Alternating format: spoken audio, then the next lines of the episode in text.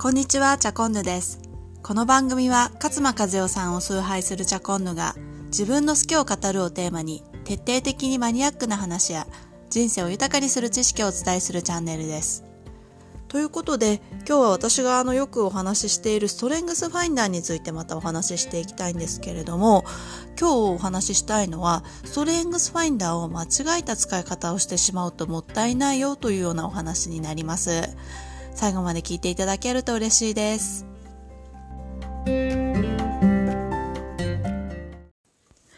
はい。ということで今日はまたあのストレングスファインダーのもったいない使い方ということでお話ししていきたいと思うんですけれども、まずあのそもそもストレングスファインダーは知らないわっていう方のためにどんなものかご紹介すると、ストレングスファインダーっていうのはアメリカの世論調査会社のギャラップ社が開発したオンライン上でできる才能の診断ツールです。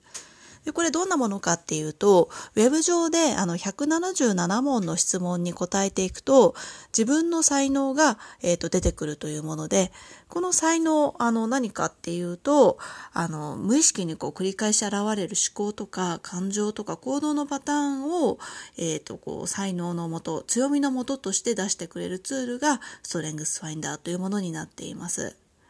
なんである意味その才能っていうのは自分の行動様式だったりとか価値観を反映したものというふうにも言われていて、まあ、それがあの分かることで自分を棚卸ししながらどういうふうに使っていこうかなっていうのが考えることができるツール。それがストレングスファインダーなんですけれども、ではじゃあもったいない使い方。これ何かっていうと、これストレングスファインダーに限らず、エニアグラムとか様々な自己診断ツールあると思うんですけれども、それにも共通することになります。で、もったいない使い方。これ何かっていうと、自分の資質が出てきたその結果をできないことの言い訳に使うことだろうなと私は思っています。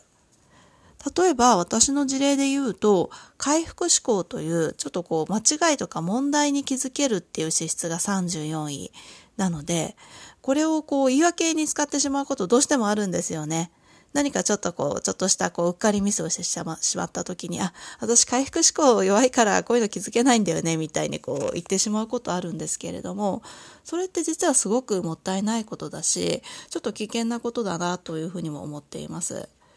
っていうのは、ここで出てくる、ストレングスファインダーで出てくる才能とか、あの、資質っていうのは、あの、手段に過ぎなくて、ゴールではないんですよね。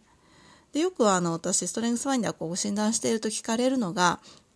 自分の強みに合った職業が知りたいっていうふうに聞かれることが多いんですけれども、これまさにあの、もったいない使い方な、方かなというふうに思っていて、あの、ストレングスファインダーって何ができるっていうことをこう語ってるのではなく、どうできるのか、どのようにしてあなたはその手段を達成ししがちなのかという傾向性はあくまでもお話ししているようなツールになります。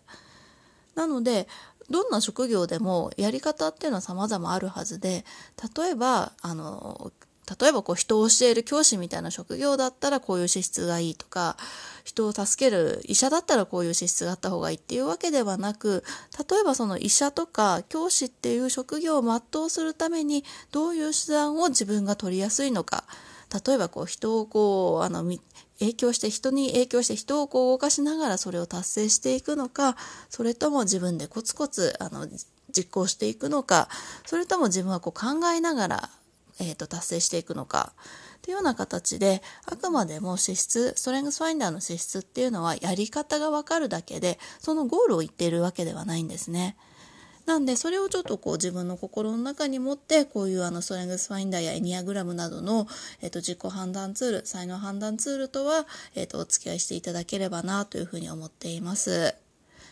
そうなんですよね。だからストレングスファインダーで分かることってやっぱりあの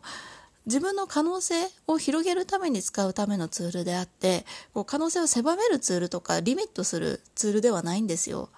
どうしても人間ってこうズバッとあなたはこういう才能を持ってますとかあなたはこういう人ですって言われるとこう快感嬉しいっていうのはあると思うんですよね。例えばあの星占いとかあの占いとかでもいろんな占いありますけれどもそういうのでもこうバシッと診断されるからこそ自分のこう行動とか傾向とかにラベルがついて嬉しいっていうのはあるんですがそれをこう過信せずにあのこう利用はするけれども過信はしないそういう状態がベストなんではないかなというふうに思っています。はい。ということで今日はストレングスファインダーのもったいない使い方ということでお話をしてみました。いかがだったでしょうか？本当にこういう診断ツールってうまく使えばあのすごくこう自分の可能性を広げてくれるものだと思いますし自分のこう制限とかも外してくれるものになるかと思います。